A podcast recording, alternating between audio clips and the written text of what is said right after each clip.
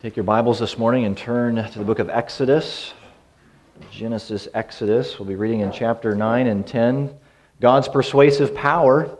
That power is on display in Egypt. None of the Egyptian gods can stand before Yahweh, the one who is, the one who has all power. And we've seen the Lord's patience and judgment um, upon the, uh, the stubborn heart of Pharaoh. And that's going to continue as we uh, turn in God's Word this morning. God is sovereign, He controls all things, uh, every part of His created order, and He rules over the hearts of men. Because He is sovereign, His mercy and His grace is His choice. Um, he does not coerce Pharaoh in any way uh, to worship him, to serve him against his will. Um, and so, all those who would refuse to acknowledge the Lord, refuse to acknowledge his power and submit to his authority, they are uh, without excuse, only themselves to blame in that. And so, the beauty and mystery of God's absolute sovereignty and the responsibility of people, the Bible holds those together uh, without question. So, we're going to read in Exodus 9 and 10 this, this final cycle of strikes against uh, the Egyptians, the gods of Egypt. Um, plagues 7 through 9 are, are, the longest, or really we have the most detail uh, on these events compared to the other cycles. But they're following a familiar pattern. They're, they're in, introduced in a similar way, showing uh, that uh, this authorship here by Moses is intentional. I mean, there's intentional repetition as it ramps up, and yet there's, there's some uh, some change in these accounts that, that make it interesting, that make it um, good reading. So I hope that affirms for us. We should appreciate um, the Spirit's uh, work and superintending in the written Word of God. So if you have Exodus open, just leave it there for a moment because I, I, want to uh, mention another character in the story that's a little bit later. A guy by the name of Nebuchadnezzar. Not a name you hear very much anymore. Parents don't use it. I don't understand why. But King Nebuchadnezzar of Babylon, maybe you remember him. Um, he marches into Jerusalem and he takes 10,000 plus of the Israelites captive into Babylon, most of the, the royal family and officials, including Daniel. And uh, Daniel has a lot of influence. Uh, King Nebuchadnezzar, he is the one that God uses to interpret the king's dreams. No one else can do this except Daniel. And on one occasion, the king has a dream, and God gives Daniel insight into this dream, Daniel chapter 4. And, and, and the basic message was break off your sins and do what is righteous. Show mercy to the oppressed.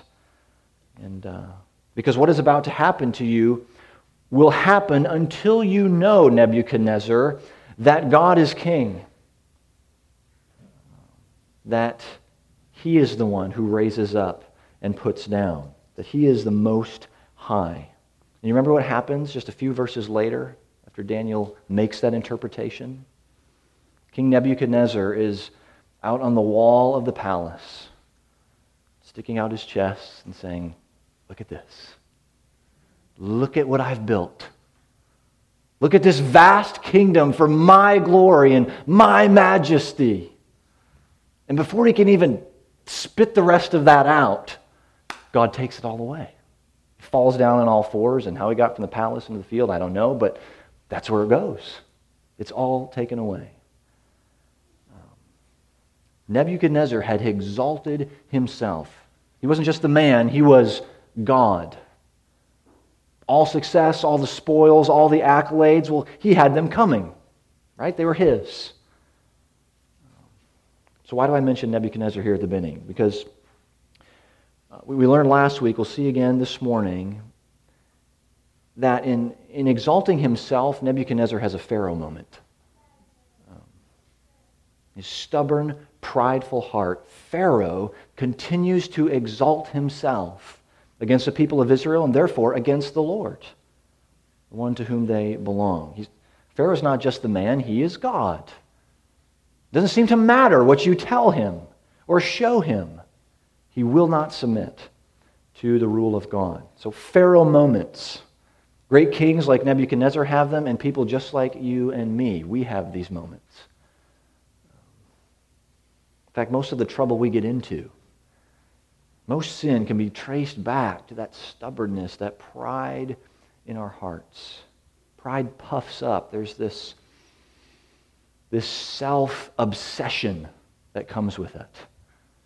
My thoughts, my opinions, my decisions, that is what matters. That's the most important thing in this, in this moment. Because really, the world does revolve around me. In church, that, that individual self obsession is, we're breathing that in around us. I mean, you will likely not make the drive home this morning without either seeing it, hearing it, perhaps contributing to it. Pharaoh moments. The self obsession. And, and when we're self obsessed, it just leads to a self assertion. This is what I want to do, so I'm going to do it. This is what I believe is true. And since I am God, says the prideful heart, then who are you to tell me otherwise? Pharaoh moments. They can be as obvious as a king on a palace or as subtle as the, the silent treatment on the way home or in the back as you leave.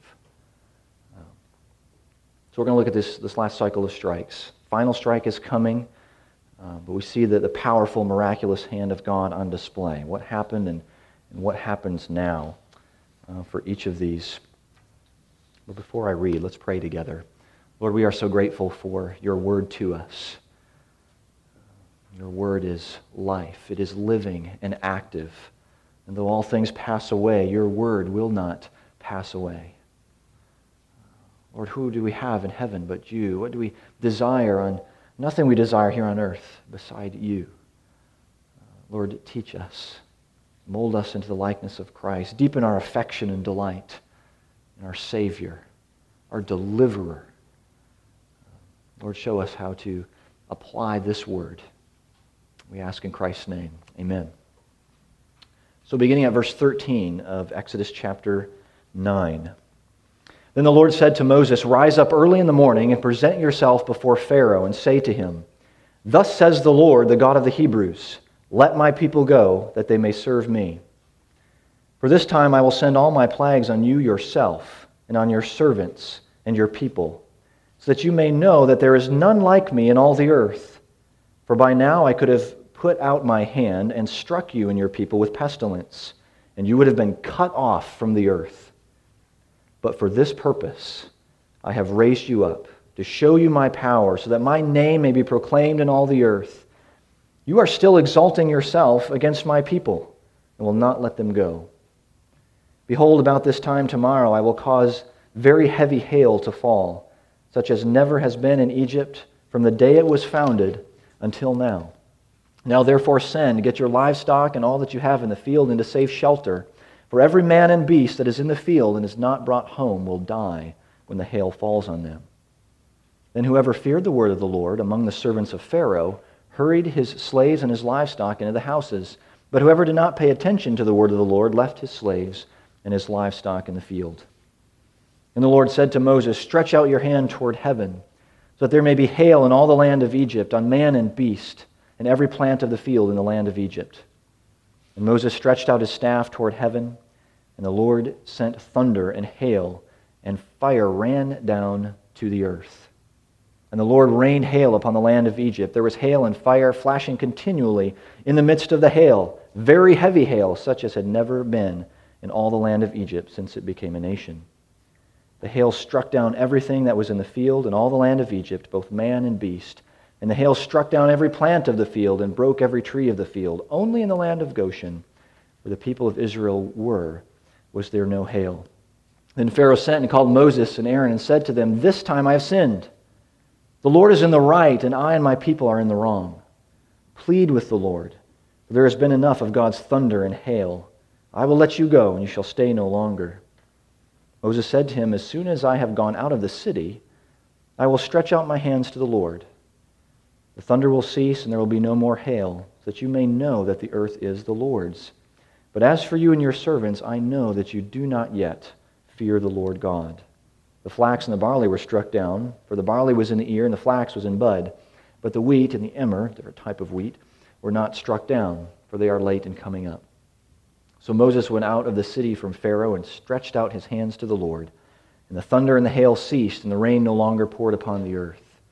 But when Pharaoh saw that the rain and the hail and the thunder had ceased, he sinned yet again and hardened his heart, he and his servants. So the heart of Pharaoh was hardened, and he did not let the people of Israel go, just as the Lord had spoken through Moses. So the Lord could have wiped Pharaoh out in one strike. He could have done this without any plagues altogether. But he is showing his patience, his restraint, and his power over opposing gods. Pharaoh, you thought it was bad before. Okay, now, now, now the real damage comes. Um, these strikes are going to touch you personally going to hit your own stubborn heart that they will be absolutely inexcusable. It's for this purpose that God has uh, raised Pharaoh up, put him in this position. There's just a great play on words there in verses uh, 16 and 17. Uh, we have God raising in verse 16, Pharaoh raising in verse 17. God raising Pharaoh to show his power and glory, and Pharaoh raising himself in his own opposition. Pharaoh's exalting himself against the Lord. That, that language there is one of, one of obstructing. I was talking to a neighbor just kitty corner from us in our backyard, and they were working along the fence, uh, pulling out bushes and tearing away the vines. But there's one tree, it's a, it's a decent sized tree, and they said, We're going to leave that one there as a privacy tree.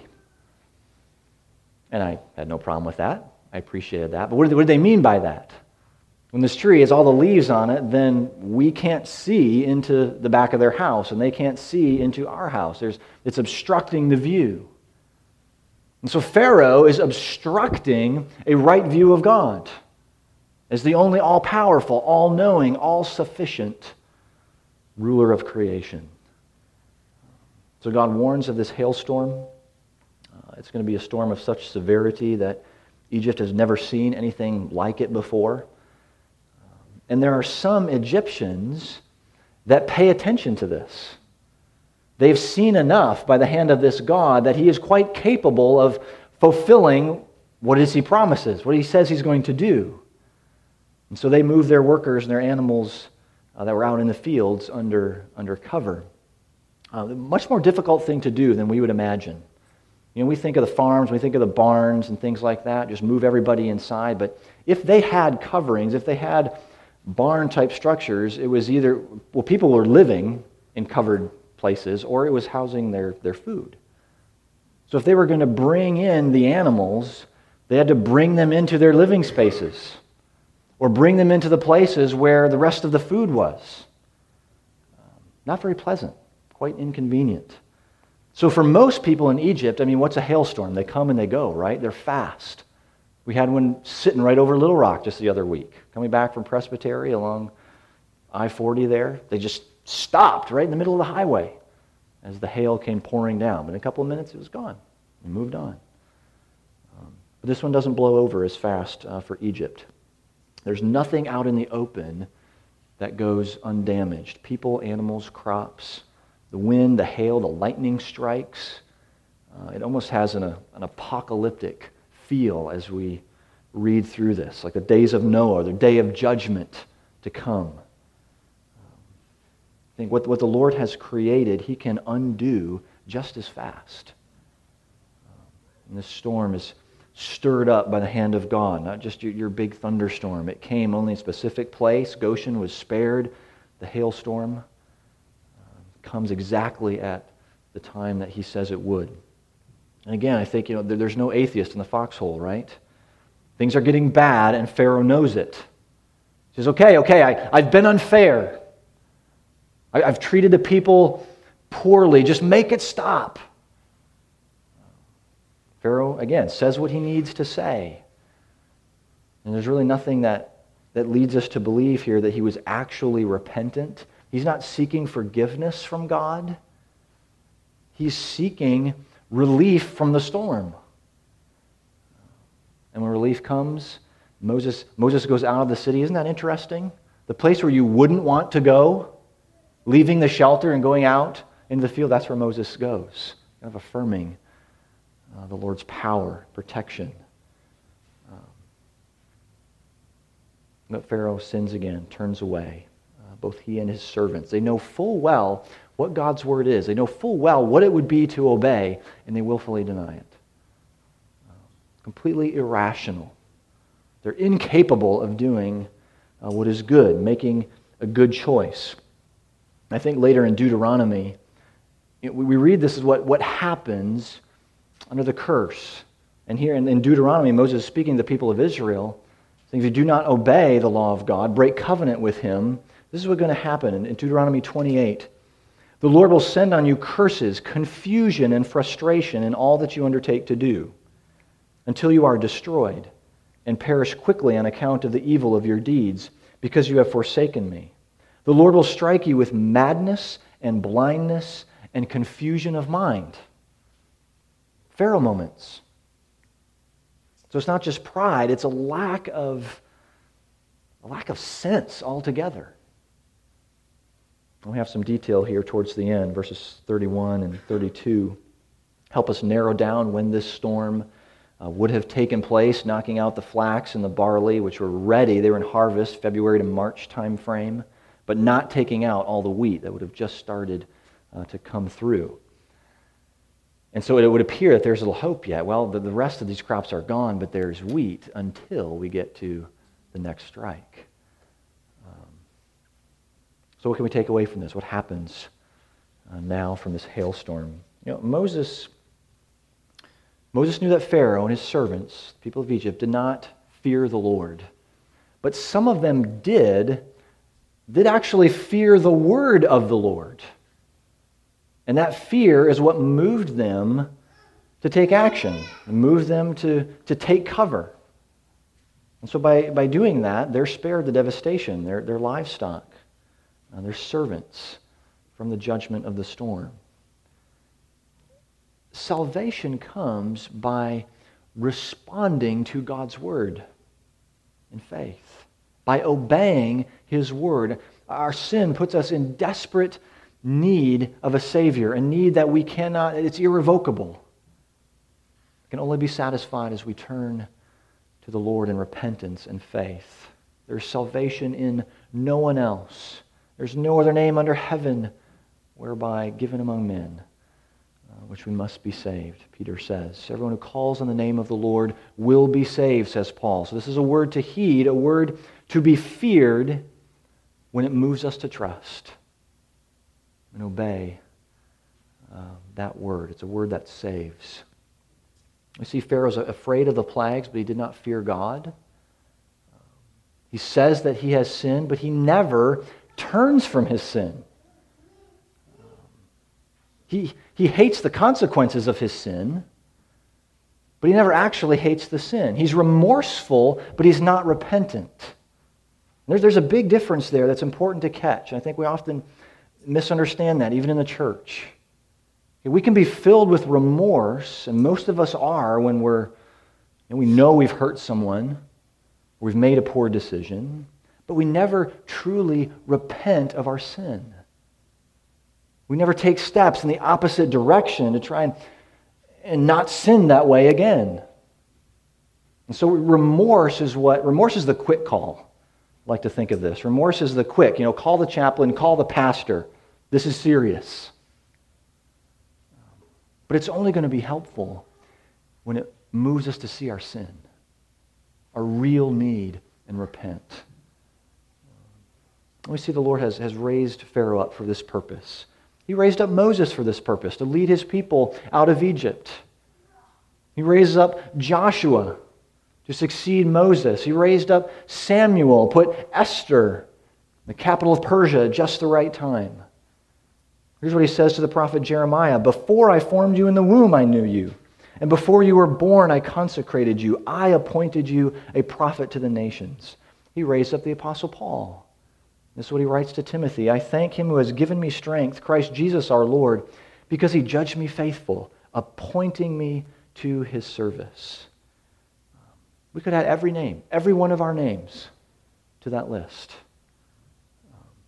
God has raised us up, raised us up for a purpose. What is it? To proclaim his name in all the earth, to show forth his power and his glory and his majesty in the Lord Jesus Christ.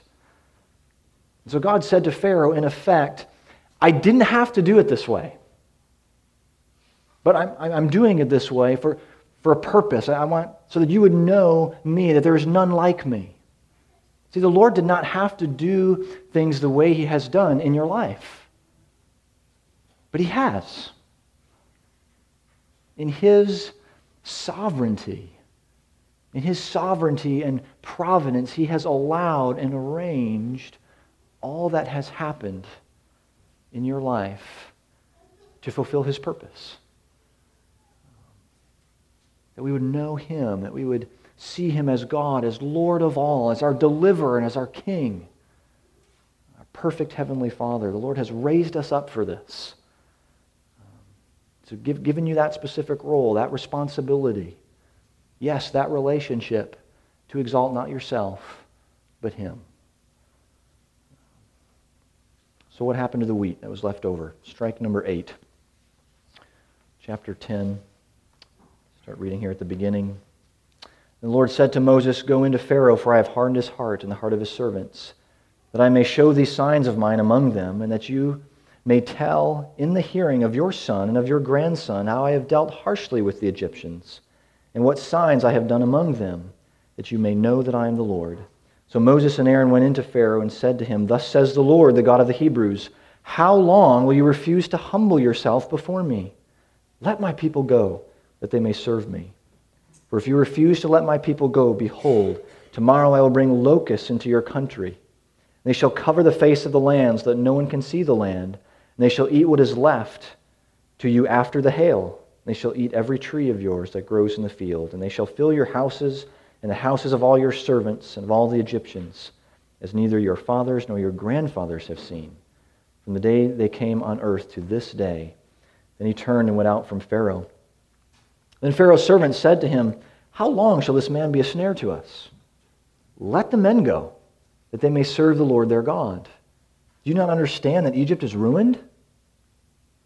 So Moses and Aaron were brought back to Pharaoh. And he said to them, Go, serve the Lord your God. But which ones are to go? Moses said, We will go with our young and our old. We will go with our sons and daughters and with our flocks and herds, for we must hold a feast to the Lord. But he said to them, the Lord be with you. If ever I let you and your little ones go, look, you have some evil purpose in mind. No, go, the men among you, and serve the Lord, for that is what you're asking. And they were driven out from Pharaoh's presence. I'm going to stop there, making reference to a few other places. Um, so that now we have locusts coming. The destruction that comes with a swarm of locusts is absolutely enormous. Uh, apparently, these locusts can eat their body weight in a day. Uh, we get a good sense of this, uh, at least the severity of this type of plague, as we look at other locust plagues throughout history, and there have been many of them. Uh, even recently, plagues in the 1920s, 30s, 50s, one in the 80s in Africa. There's one in 2001. Here's what it said in the London Times back in 2001.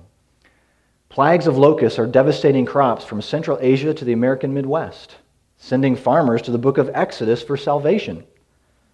Not since the Egyptians incurred the wrath of God have so many locusts had their day. A billion strong army is on the move, stretching far beyond the more normal swarming grounds of Africa and the Middle East. I went on to say that in some locations, the, the density of locusts would be 10,000 per 10, 10 feet, 10 square feet. Um, I mean, that's catastrophic. So now the people, they're faced with starvation and death from starvation with this destruction. And their gods are supposed to protect the fields. Their gods are su- supposed to provide a good harvest for them. So here the Lord, again, is humiliating the gods of Egypt. They certainly can't be trusted uh, to provide daily bread as he does. Um, Pharaoh does what we would expect, tries to manipulate the situation, does what's expedient at the time, Forgive my sin, my mistake, you know, just this once. Verse 17, he speaks as if, he, if, as if he had not sinned before, or that he wouldn't keep on sinning. So we don't see any, any real spiritual life here. No conviction of sin, just minimizing it in order to find relief. And he tries to make concession with Moses, saying that it's, it's really the men that, that you need, really the men that are going to sacrifice. He's, he's thinking like they would think in the ancient Near East, thinking like an Egyptian. The rest of the family wouldn't take part in that, but for the people of Israel, it's different. Worship for the Israelites is to be a family affair. And they're still going to learn what that looks like. The men will be the one making the sacrifices, but the rest of the family participates in observing, eating of the sacrificial meal. So that is, that is yet to come. But Pharaoh has no understanding of what God requires uh, in worship. And something else that's, that's really ironic here is how the servants of Pharaoh respond at this threat. Did you catch that? They say Moses is a snare to Egypt. I mean, Egypt is trapped. The land is, is being ruined because of him. So, so Pharaoh and the Egyptians, they have ensnared the people of Israel. They've taken away their freedom, and now they find themselves ensnared by the Lord God. And so their, their request is it's quite practical and very self preserving. Um, you know, let the people go to save the land. Okay, we're being ruined here. All my retirement, it's going away. Make it stop. And I, I often wonder, um, reading through this over and over, um, and it, something that was affirmed even as I, I spent some time in the community this last month, prayer breakfast and so forth. And when we read and we pray that phrase, God bless America, um, is that really what we want when we say, God bless America? And we see things tanking around us morally, economically, and so we pray like this, or we, we make this statement. But do we really trust God and want Him to do what only He can do in bringing us to a place of repentance, a place of dependence upon Him? I don't think that's what we mean when we hear those words most often. We pray those words. We see the land being ruined, our prosperity or our comfort going away, and so we cry, God bless America. I wonder if we ever consider that his greatest blessing to this land, a land that refuses to humble itself before him, a church that refuses to humble itself before him, would be to send the locusts to show us our need for him. How long will you refuse to humble yourself before me? 10 verse 3. Humility is not something that Pharaoh excels at. Um, but it's a posture of those who, those who do look to the Lord, who do lean upon Him. Humility. We hear it, we're taught it, maybe we see it. But we know it is, what God, it is God's desire for His people. Think of the wisdom of the Proverbs. When pride comes, then comes disgrace, but with the humble is wisdom. Humble yourselves, therefore, under the mighty hand of God, that He might lift you up. 1 Peter 5. It's God who exalts, God who raises up. The Father exalts his own Son, giving him the name that is above every name. But his Son, we read in Philippians 2, made himself nothing. Taking the form of a servant born in the likeness of men, he humbled himself by becoming obedient to the point of death. Jesus has shown us what humility looks like. He was humble for us. He, he is our humility. I mean, that's the only way to really put away conceit, to put off self obsession, see the humility of Christ. And humility doesn't mean that we're, we're thinking less of ourselves, that we're putting ourselves down as image bearers of God. But it does mean that we're thinking of ourselves less thinking on Christ more and, and considering the needs of others more. Appreciate the words of another teacher. He says, Humility is a self forgetfulness. Self forgetfulness, filling our thoughts with Jesus and the glory of the life we have bound to Him.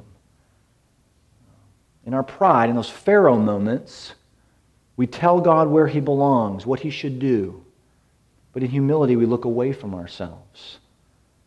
We look upon Christ. We exalt the Son and then submit to his word. And in this strike again, we, we need to see the, the preview here, heed the warning of the judgment to come by the hand of God. In Revelation 9, we hear then from the smoke came locusts on the earth, and they were given power like the power of scorpions on the earth. They were told not to harm the grass of the earth or any green plant or any tree, but only those people who do not have the seal of God on their forehead. So this is, this is pale in comparison to what we've just read in Egypt. Okay? And we're not talking about destru- destruction of crops anymore. We're talking about people, the destruction and eternal torment of people who do not belong to God, who are not living in Goshen among the true Israel of God. The Pharaoh refuses to humble himself before God. The day is coming when all will be humbled before the Lord God, the righteous judge. And so may, may the Lord use this, may use this revelation, the certainty of that coming day, uh, to humble us, move us to repentance. Uh, and that takes us right back to the purpose for these strikes altogether the hardening of Pharaoh's heart. 10 verse 2 that you may tell in the hearing of your son of your grandson how I have dealt harshly with the Egyptians and what signs I have done among them, that you may know that I am the Lord. So the generations to come must know what the Lord has done. And the events of the Passover that we're going to read will serve as a continual reminder of this. How he had dealt harshly with the Egyptians, showing his judgment and his mercy do you hear it? Are you, are you making those connections with your children, with your, with your grandchildren? Judgment and mercy coming together as a sign of God's love, a sign of His deliverance and what He has done. Our children must hear this. Again, not just for a few minutes on a Sunday morning, but in all of life. To hear what Christ has done, judgment and mercy of God. Okay, we need to look rather quickly this last uh, strike here. 10, verse 21. The Lord said to Moses, Stretch out your hand toward heaven, and there, that there may be darkness over the land of Egypt, a darkness to be felt. So Moses stretched out his hand toward heaven, and there was pitch darkness in all the land of Egypt three days. They did not see one another, nor did anyone rise from his place for three days, but all the people of Israel had light where they lived. Then Pharaoh called Moses and said, Go, serve the Lord. Your little ones also may go with you. Only let your flocks and your herds remain behind. But Moses said, You must also let us have sacrifices and burnt offerings, that we may sacrifice to the Lord our God. Our livestock also must go with us. Not a hoof shall be left behind, for we must take of them to serve the Lord our God. And we do not know with what we must serve the Lord until we arrive there. But the Lord hardened Pharaoh's heart. He would not let them go. And Pharaoh said to him, Get away from me. Take care never to see my face again, for on that day you see my face, you shall die. Moses said, As you say, I will not see your face again. Um, darkness, nighttime, we've already looked at this a little bit, spending some time um, with children. That, that doesn't seem like a big deal for us. I mean, we, we continue operation through the nighttime most days. Uh, we can travel at night, we can, can do our work, but that was not the case in the ancient world. When darkness came, everything shut down. That's when you lock the doors, you close up shop. Um, going out in the dark was unsafe. And if you were out in the dark, then you were an unsafe person, most likely. And so darkness is associated with punishment and, and death, which is consistent throughout the ages. We want to avoid the disorder, the trouble that comes with darkness. And not to mention that the psychological effects of darkness. I mean, there's just there's so many stories of you know, solitary confinement, especially in darkness. Tells us how it just breaks down the mind. Get a real sense of doom, a sense of despair when there is no light. You think of when the sun is, is eclipsed in the middle of the day and we get that temperature drop, and there's an eerie feeling that goes with that. It really shows us our, our smallness, that there's something that we are not in control of here. And Pharaoh, I mean, this one was, God may have saved the, the greatest for last here. Pharaoh is considered the son of Amun Ra, the sun god. He was the one, Pharaoh, was to illuminate life like the rising sun. Now, what, what a humiliation here. Um, now there's total darkness except in Goshen, where it's light and day as, as normal. Pharaoh has no power, but God does. Complete control. The one who says, let there be light, can turn off the lights just as fast. And that we don't read of any special intercession or prayer from Moses here, but the darkness lifts after three days. Um, but we see the gloom has certainly had its effect on Pharaoh. Go, get out of here, take your families, just leave the animals behind. Um, maybe you understand that statement. There's not a whole lot of animals left in Egypt. But again, it's not, it's not a deal for Moses. The Israelites need these animals for travel, they'll need them for sacrifices that they're going to learn about. Pharaoh's stubborn heart persists, and he's finally had enough. He's ready to shoot the messenger. As if he can get rid of Moses, then he'll get rid of God and his demands. Um, not the first time Moses' life has been threatened by a Pharaoh. Right? He knows. Uh, and his, Pharaoh's words are almost prophetic here. Moses will be leaving, and all the people of Israel will be leaving with him. Um, I think no one would be more ready than Moses to leave his presence. So the hardened heart of Pharaoh, uh, the darkness that surrounded him, it only pictures the darkness in his own heart. Depravity loves darkness. Darkness dwells in the hearts and the minds of those who do not believe, not surrender to the Son, to the very light of the world. Apostle John is well known. I'll end with this, contrasting this light and darkness. He writes in his first letter God is light, in him is no darkness at all. In the third chapter of the gospel, he says, For this is the judgment. The light has come into the world, and people love the darkness rather than the light because their works were evil. So if you come into the light, can you, can you see with a heart of faith what is the true and, and good and, and beautiful in the gospel of Jesus Christ? And if you can say that, say, Yes, I have seen the light of the glory of God in the face of Jesus Christ, and you need to hear Paul's exhortation. At one time you were darkness. But now you are light in the Lord. Walk as children of light. So we see the power of God on display. I mean, we, we don't need a catastrophic event. We really don't. Like a tornado or an earthquake or a massive lava flow. We don't need that to see God's power, to see and know His justice and His mercy. We just need to look to the light of men. Look to the one who took on flesh, carried the cross on our behalf, delivering us from the slavery of sin. And we, when we look to him, when we look to the light, then we proclaim the excellencies of him who called us out of darkness and into his marvelous light. Let's do that this week. Let's pray. Father, we do praise you that you are our light. You are the source of all that is true and good and beautiful. Lord, it's only in you that, we can understand our own condition, our own need of your forgiveness and mercy. Lord, may we live those who are not just remorseful circumstances around us, but those who are repentant, turning from our sin, submitting to your life-giving word. We thank you for it this morning. In Christ's name, amen.